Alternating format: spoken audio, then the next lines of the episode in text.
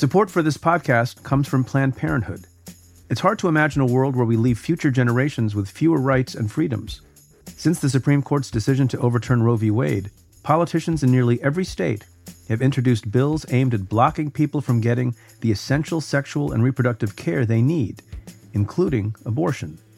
Planned Parenthood believes everyone deserves access to care, and with supporters like you, they can reclaim our rights and protect and expand access to abortion care. Visit plannedparenthood.org/future to learn more and support their cause. Support for this show comes from Slack. You're a growing business and you can't afford to slow down. If anything, you could probably use a few more hours in the day. That's why the most successful growing businesses are working together in Slack. Slack is where work happens, with all your people, data, and information in one AI powered place. Start a call instantly in huddles and ditch cumbersome calendar invites. Or build an automation with Workflow Builder to take routine tasks off your plate. No coding required. Grow your business in Slack. Visit slack.com to get started.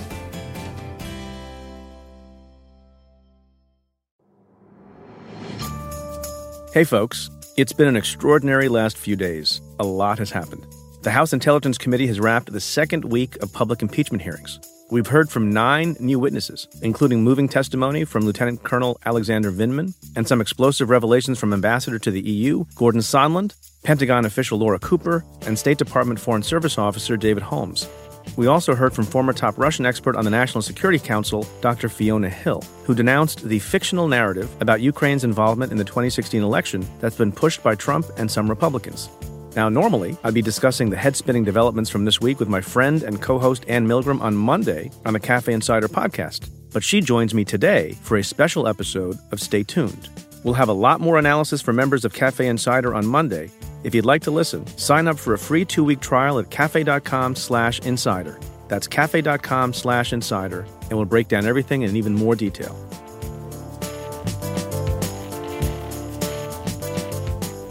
Anne, hello. Preet, hey. I'm speaking with great urgency in my voice. you know what today is? You know what this is?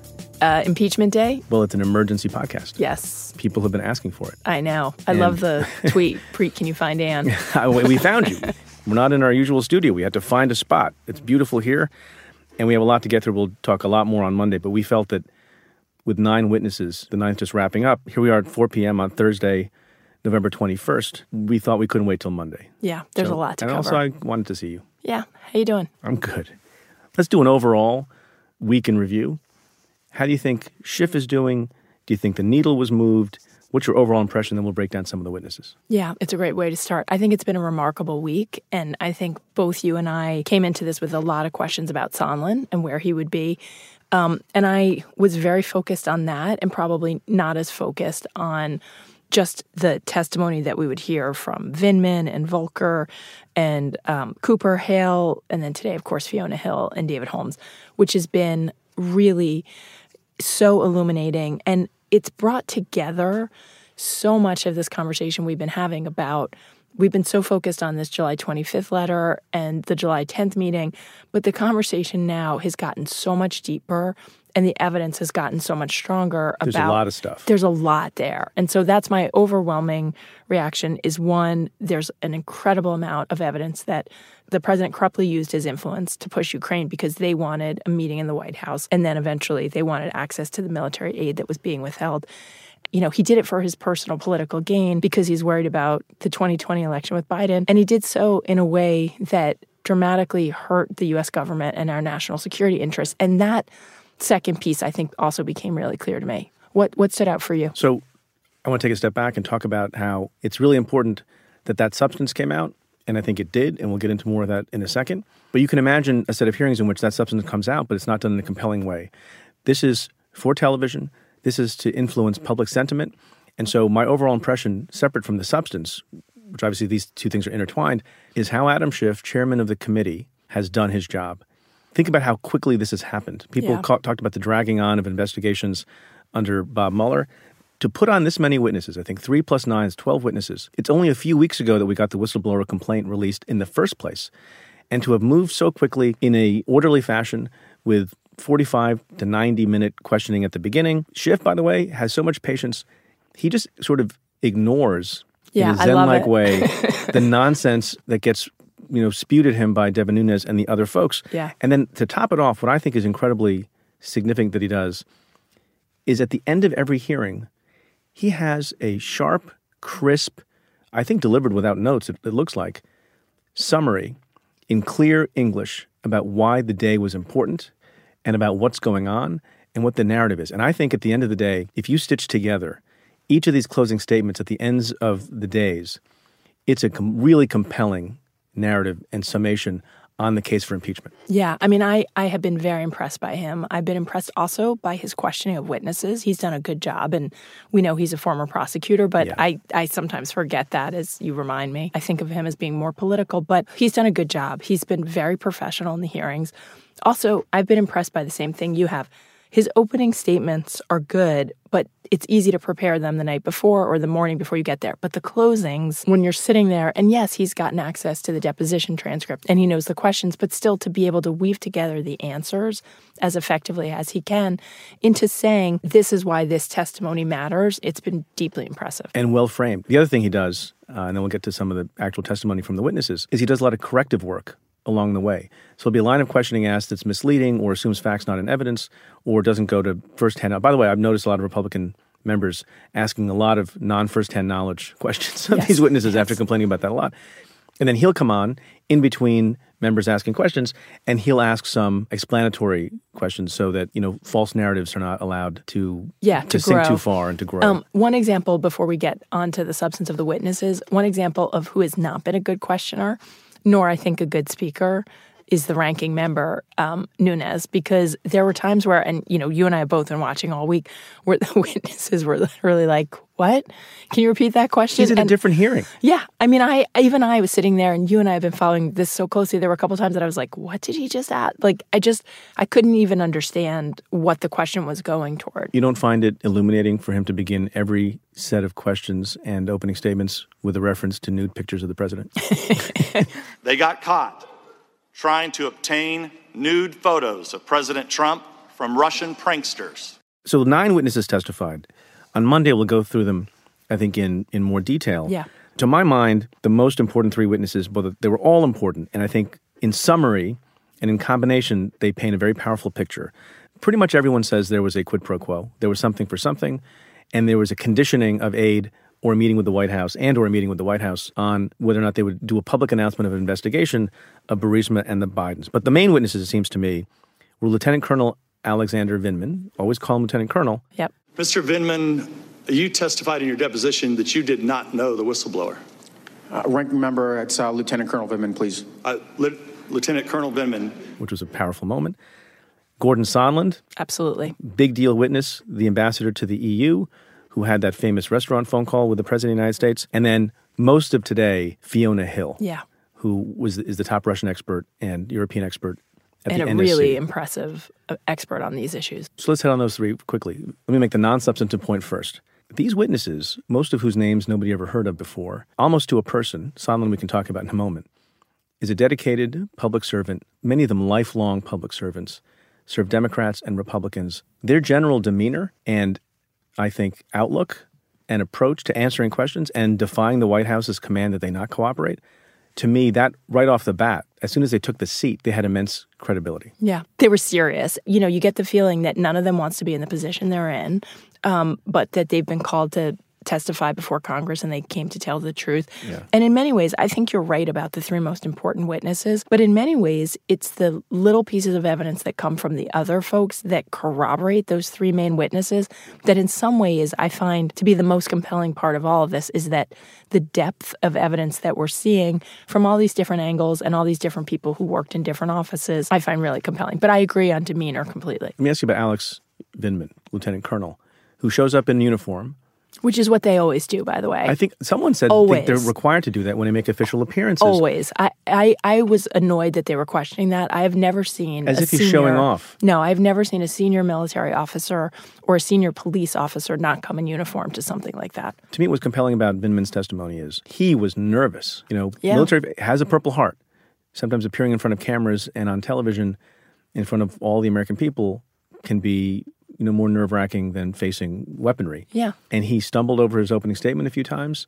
He was not a smooth witness like some witnesses are, which sometimes gives you added credibility. And he had a, a number of moving moments Yeah, I agree. talking about how much he cares about America, and then talking about how he thought it was inappropriate for the president to do what he was doing. Now, one cautionary note, not to be critical of anybody, but it is true that some of the Democratic members, when it comes to the question of whether or not the witness found the conduct to be problematic or unlawful or whatever, if they're going to get a good answer, they probe that a little bit more. And when they don't get a good answer, they say, well, you're a fact witness. Yeah. And it doesn't matter what your ultimate conclusion is. That's our job. So, you know, this, when you're watching that stuff, to be consistent, and we like to be consistent on the Yeah, show. you have to watch for all of just, it. Just wa- watch for whether or not certain kinds of testimony you accept when it's, you know, favorable to your position or not favorable to your position. What else did you think about Vindman? Yeah, I thought Vindman was very good. You know, it was such a compelling part of his opening statement when he said to his dad, Dad, I'm sitting here today in the U.S. Capitol talking to our elected professionals is proof that you made the right decision 40 years ago to leave the Soviet Union and come here to the United States of America in search of a better life for our family. Do not worry. I will be fine for telling the truth. First hand witness, too, right? First hand witness. He's on the call. Also, what's there's a lot that's really important about Vindman, including the fact that he's the one that does the briefing, the talking points um, for the first call. He's the one that does the briefing and talking points for the second call. And he's in the loop on a lot of these conversations. And he really, he hears it and he immediately reacts. He goes to the lawyer. There were questions raised about whether he should have gone to his boss, Tim Morrison. But in my view, Vindman came across as unbelievably credible, as someone who was put in this difficult position of something happened that he was deeply concerned about and he came forward. One of the other compelling moments is that when asked how many times have you done this before, the answer is never, right? And so this is a very unusual and remarkable thing that he walked in to talk about. And I also thought he stood up very well on cross examination. He answered the questions. He was nervous, but I didn't feel like he was intimidated or evasive in any way. No, I think he was nervous about being there. It was not his first choice, and he took criticism, I think, in stride. One substantive point on which there's some, you know, back and forth. He listened to the call. He said that Zelensky, the July 25th call, speaking a little bit in English, made a valiant attempt to speak in English, but spoke mostly in Ukrainian, which Vindman speaks. And he, in his notes, wrote that there was a reference to Burisma by name. And that doesn't appear in the readout, the verbatim, beautiful, perfect transcript that Donald Trump keeps calling it. And I think there was another witness who testified also that they remember hearing Burisma. It's not the biggest deal in the world, but it does suggest that there was a you know a particular reference to Burisma, and that's what also ties this whole request to the Bidens. Yeah.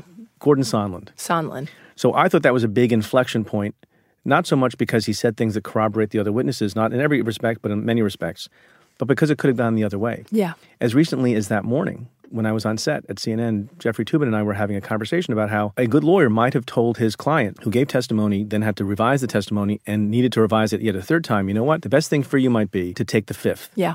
And not testify at all. Or you might imagine, since he's not a career diplomat and he wants to continue to curry favor with the President of the United States like he did before, and given a million dollars to the president's inauguration, maybe he would come out swinging for the president. wasn't fully clear how he was going to go.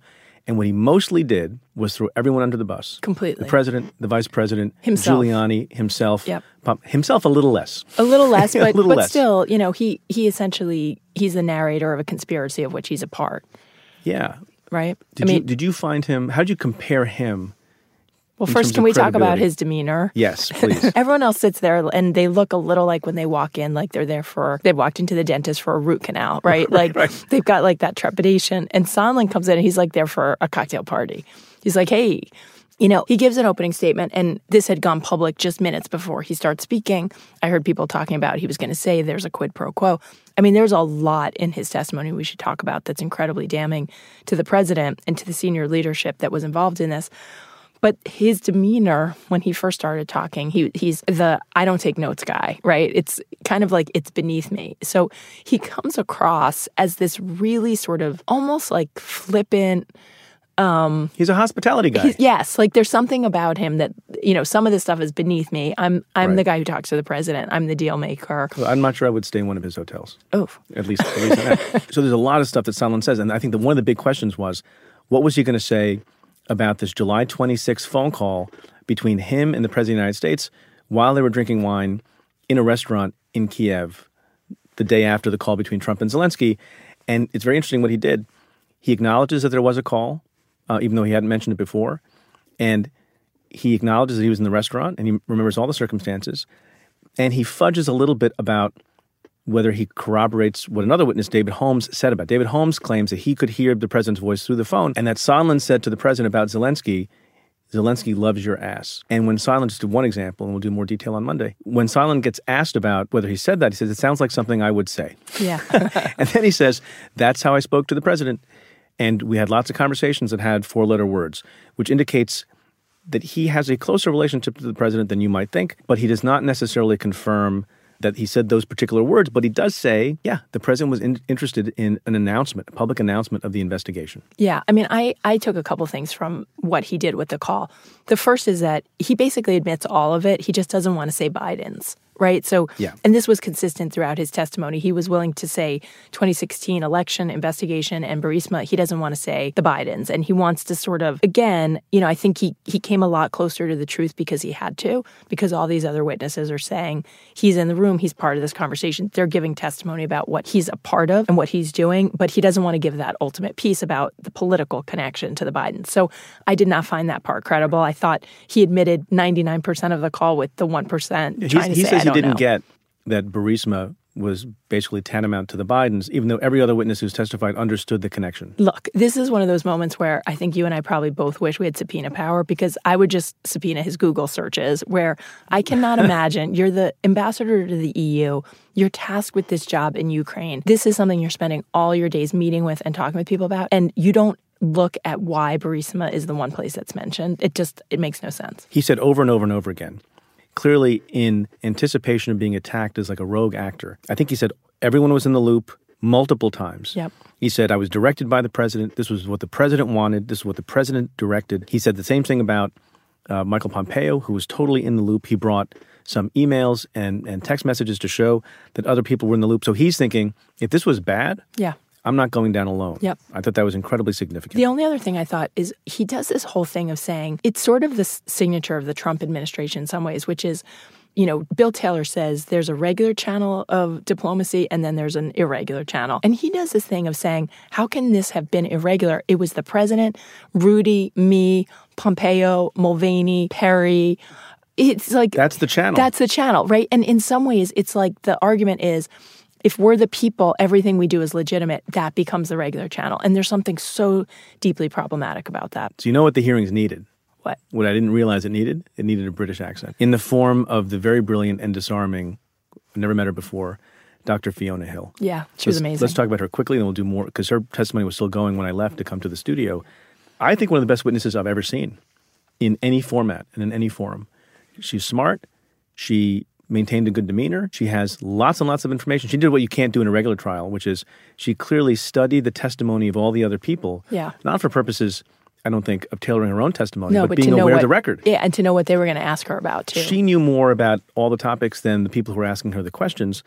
And she, and she has this phrase that has been making the rounds when she talks about Sondland, and she's very you know direct about how she was angry at Sondland, who she claims was involved in a domestic political errand. Yeah as opposed to caring about national security, which is what her concerns were. She also did this amazing thing, other than the fact that she says partisan like partisan.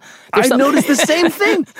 the Z is amazing. It makes it sound so much less bad. Yeah, I agree. Partisan. Partisan. partisan. Meet me at Cafe Partisan. I think actually, I think people of different parties would get along better if they just called each other partisans. I take great pride in the fact that I'm a non partisan foreign policy expert who has served under three Republican and Democratic presidents. I have no interest in advancing the outcome of your inquiry in any particular direction except toward the truth. So, in addition to the way she says partisan, the other thing that I loved about her is there were two things. The first is that she wasn't afraid of them, and it showed. And she was. I think willing... some of them were afraid of her. they were totally afraid of her. The look on Castor's face is like, "Holy shit! I What's gotta, coming I got to ask this lady questions." Yeah, completely. But but not that she was withering. She just was. She just didn't back down from she what back down, and she and she corrected people's misimpressions. There was one exchange that was so compelling to me, where one of the members was talking about hatred and was talking about the fact that she was not a witness to some of the things she testified about, and she was so gracious in talking about how eloquent his comments were, and then turned him around to discuss how it's important that we focus on what's right and what's correct. And anyway, she was just I thought she was remarkable. I thought so too. And and one of the things I I want to just sort of focus on for a second is, you know, in the beginning of her opening statement where she directly takes on the 2016 conspiracy theory and basically says there Yes. are members of this committee. And it's like you she's looking up at the members of the committee and saying who have been asking questions and seem to believe this view that is completely discredited Which that it wasn't the Russians. The conspiracy theories that it was the Ukrainians who hacked the Democratic servers and Hillary Clinton servers in 2016 not the Russians. And she goes on to give this very compelling discussion of how the Russians have not only hacked the 2016 election but are trying to hack the 2020 election and how all of what the committee is doing and people buying into that is actually what the Russians want. And the reason I think that's really important, just to come back to that for a second, is that we think a lot about how the president did this for his own personal benefit, but it's really important and what she really brought home to me is that it was also very much contrary to the interests of the United States. And it's like that was front and center for me with her testimony. So we have more to say about her on Monday. What I thought we'd end with is sort of what the state of play is with respect to all these defenses that the Republicans have been mounting and the Trump has been mounting with respect to himself and whether or not this was bribery, extortion, impeachable offense. So it seems to me we don't spend any time on the secondhand nonsense. Yep, agreed. The whistleblower doesn't matter. You had all these witnesses this week who were witnesses to the call, who heard Donald Trump talk, whether it was from a restaurant or somewhere else. So that seems silly. It seems to me that what Schiff and company were doing throughout the week was demolishing another sort of broad defense, and that is the president cared about corruption generally. It was not about the Bidens, and he said this a few times, and it's nonsensical on its face. But they cared about corruption generally, and that he's allowed to do that. And it wasn't about getting an investigation of any particular person, like a political rival. And they defeated that this week. Witness after times. witness makes it clear, among other things, that I think people have not focused on enough. We've talked about it. And Sondland said this a thousand times. What the president wanted was a public announcement. And I think at one point he says he didn't care whether there was going to be an investigation or not. A public announcement, because it's the public announcement that's going to cause a cloud to hang over Joe Biden, his potential rival. So it's not, it's not, a, it's not a care about corruption generally. It's a care about the Bidens in particular. Yeah, I agree with that very much. And I think it was defeated in a number of different ways that we can go through on Monday, but no question in my mind that it was also compelling today, I thought, when, when Holmes basically, when David Holmes said, look, we do make efforts to fight corruption in other countries, and we do it by strengthening the rule of law, by building those institutions that they And you know can- what else we do? We call it our Justice Department, and we do it through channels. Yeah. You don't pick up the phone, president to, to president, pick a specific and pick a specific investigation. person. Look, Exactly. The, the other thing that's interesting is, you know, with respect to the two calls that the president had with President Zelensky, he talked about once in April after he got elected, and his talking points that he was given. He was supposed to talk about corruption generally, and he didn't. And when they did the call readout later, at the time, the White House got it wrong and assumed the president would have talked about corruption, and he didn't Yeah. even though he says that was what was on his mind. And then for the July 25th call, the talking points prepared for him didn't say anything about Burisma or an investigation. He went off script because that was what was important to him yeah. in his mind. It's both what he admitted and what he inserted. I agree. Um, there's a little bit of an interesting wrinkle to that, which we can talk about on Monday, but stay tuned for that. The other defense might have been well, the president re- didn't really know what was going on, and it was this rogue bunch of people, the three amigos, who were going and doing what they were going to do. Sondland rips that apart, chapter and verse. Agreed. Everyone was in the loop.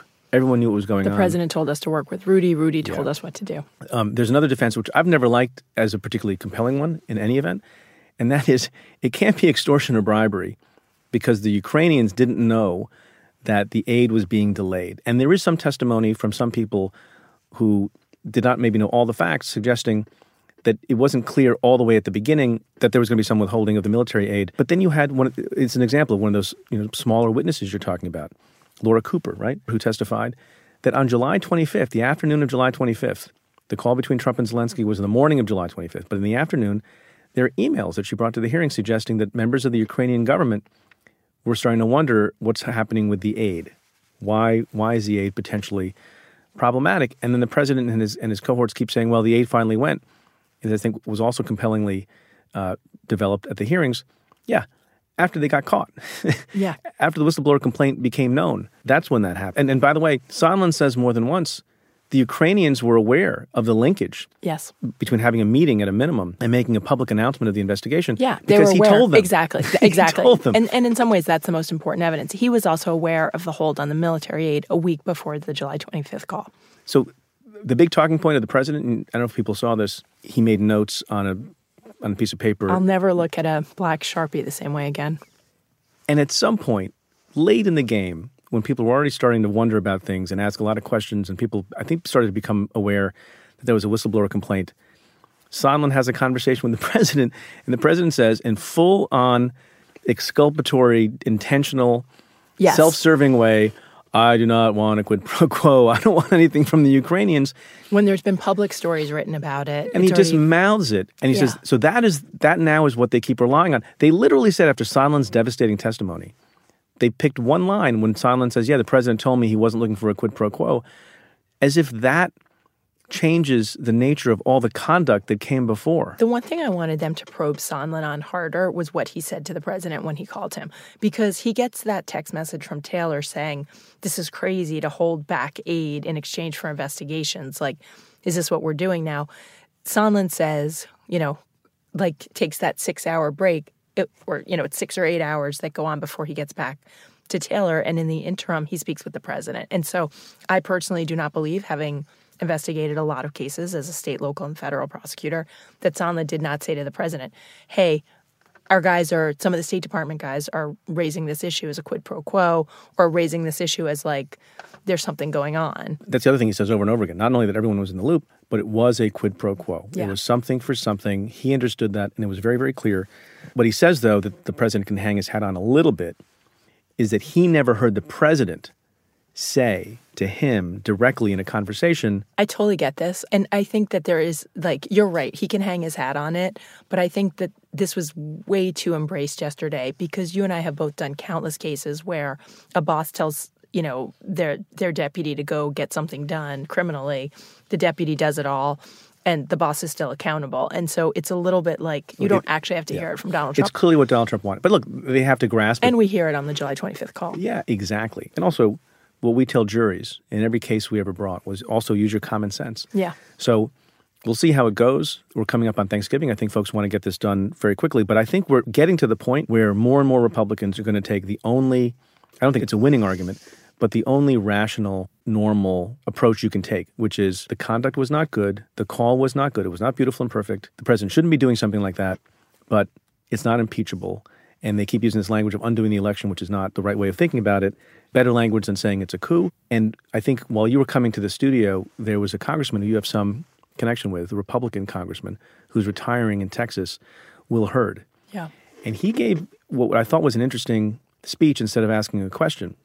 And he's, you know, a moderate, and you would think that he has some liberty to speak out more uh, and has been critical of other things and has served in the intelligence community before he became a member of Congress. And I think look to him for setting a little bit of a tone. And he said some critical things. He's like, look, we had this weird, bungling foreign policy approach with respect to Ukraine. The president shouldn't have made that call. It was an inappropriate call. I believe both statements were inappropriate, misguided foreign policy, and it's certainly not how the executive, current or in the future, should handle such a call. But then he also offset that by saying, look, I don't think impeachment is right. I don't see bribery or extortion here. I don't see an impeachable offense. And I want to see Hunter Biden come to the committee. So giving a little bit to both sides. An impeachable offense should be compelling, overwhelmingly clear, and unambiguous, and it's not something to be rushed or taken lightly. I've not heard evidence proving the president committed bribery or extortion. I also reject the notion that holding this view means supporting all the foreign policy choices we have been hearing about over these last few weeks. I don't agree with him, and I think I would vote differently. But when I listened to him, he was the only person today on the Republican side that I heard that didn't sound like, you know, Banana Town. Yeah, I mean, Hurd is smart. I mean, I interviewed him for a TED Border Story event where he is a congressman in the United States that has the largest um, part of the United States border with Mexico. And so he has a lot of experience with border crossings and immigration issues. And we were focused on child detention and all these TED Talks are public, including the interview with Hurd. Um, You know, he's a complicated and fascinating guy. He's a former CIA officer. He represents a district in Texas that I think is probably leaning blue and will go blue in the next election. He is stepping down and he's tried to thread the needle, as you say, a lot to sort of keep his constituencies. And he clearly is conservative in many ways, but he's also he's one of the few people that's called the president out on racism. And he's been, I think he's the only African American Republican member of the House of Representatives right now. He also, during the Mueller testimony, asked a lot of really good questions about Russian interference interference in the election. So I wasn't sure where he'd be, but I agree with you on this. He's kind of a bellwether. And I think that was a sign that if we were looking for Republicans to basically say, I can't believe this happened, this is awful, yeah. and it means the president should be impeached, that that isn't going to happen. He's willing to say the first half and not the second. Look, and it might be the way that you're going to hear, you know, more rational Republicans in the Senate talk about it. He didn't sound like a insane person like sometimes Devin Nunes sounds like. Jim Jordan, still not wearing a jacket, yelling at. I think I tweeted today. I never promoted an assistant U.S. attorney in my office who just yelled at witnesses. It's not effective. It doesn't work. John Ratcliffe, you know, he was a U.S. attorney. I don't know what he's doing sometimes with his questioning. This is the best approach for the Republicans. I think it is the best approach, but I still think that there's a real question because the 2020 election is coming, and it is clear that the Russians will try to interfere. It is clear that the president, you know, was afraid to lose an election and trying to get um, political dirt on his rival. And so I think it's a much more relevant issue than when you think about 2016. So we got to wrap up. I think we have a lot more to talk about with respect to the witnesses, how it went, some of these defenses. And look, my understanding is that Schiff wants to get all this stuff to the Judiciary Committee for the purpose of drawing up articles of impeachment quickly.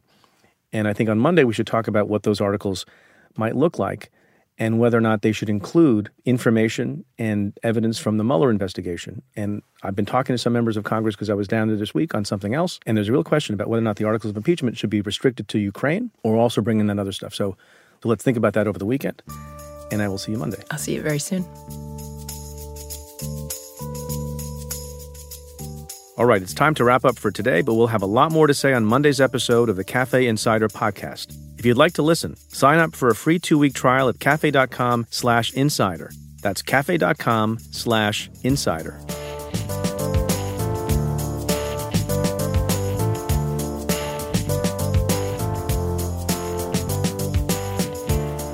If you like what we do, rate and review the show on Apple Podcasts or wherever you listen. Every positive review helps new listeners find the show. Send me your questions about news, politics, and justice. Tweet them to me at Preet Bharara with the hashtag AskPreet. Or you can call and leave me a message at 669 247 7338. That's 669 24Preet. Or you can send an email to staytuned at cafe.com. Stay Tuned is presented by Cafe. The executive producer is Tamara Sepper, and the Cafe team is David Tatasciore, Julia Doyle, Carla Pierini, David Kurlander, Calvin Lord, and Jeff Eisenman. Our music is by Andrew Dost. I'm Preet Bharara. Stay tuned.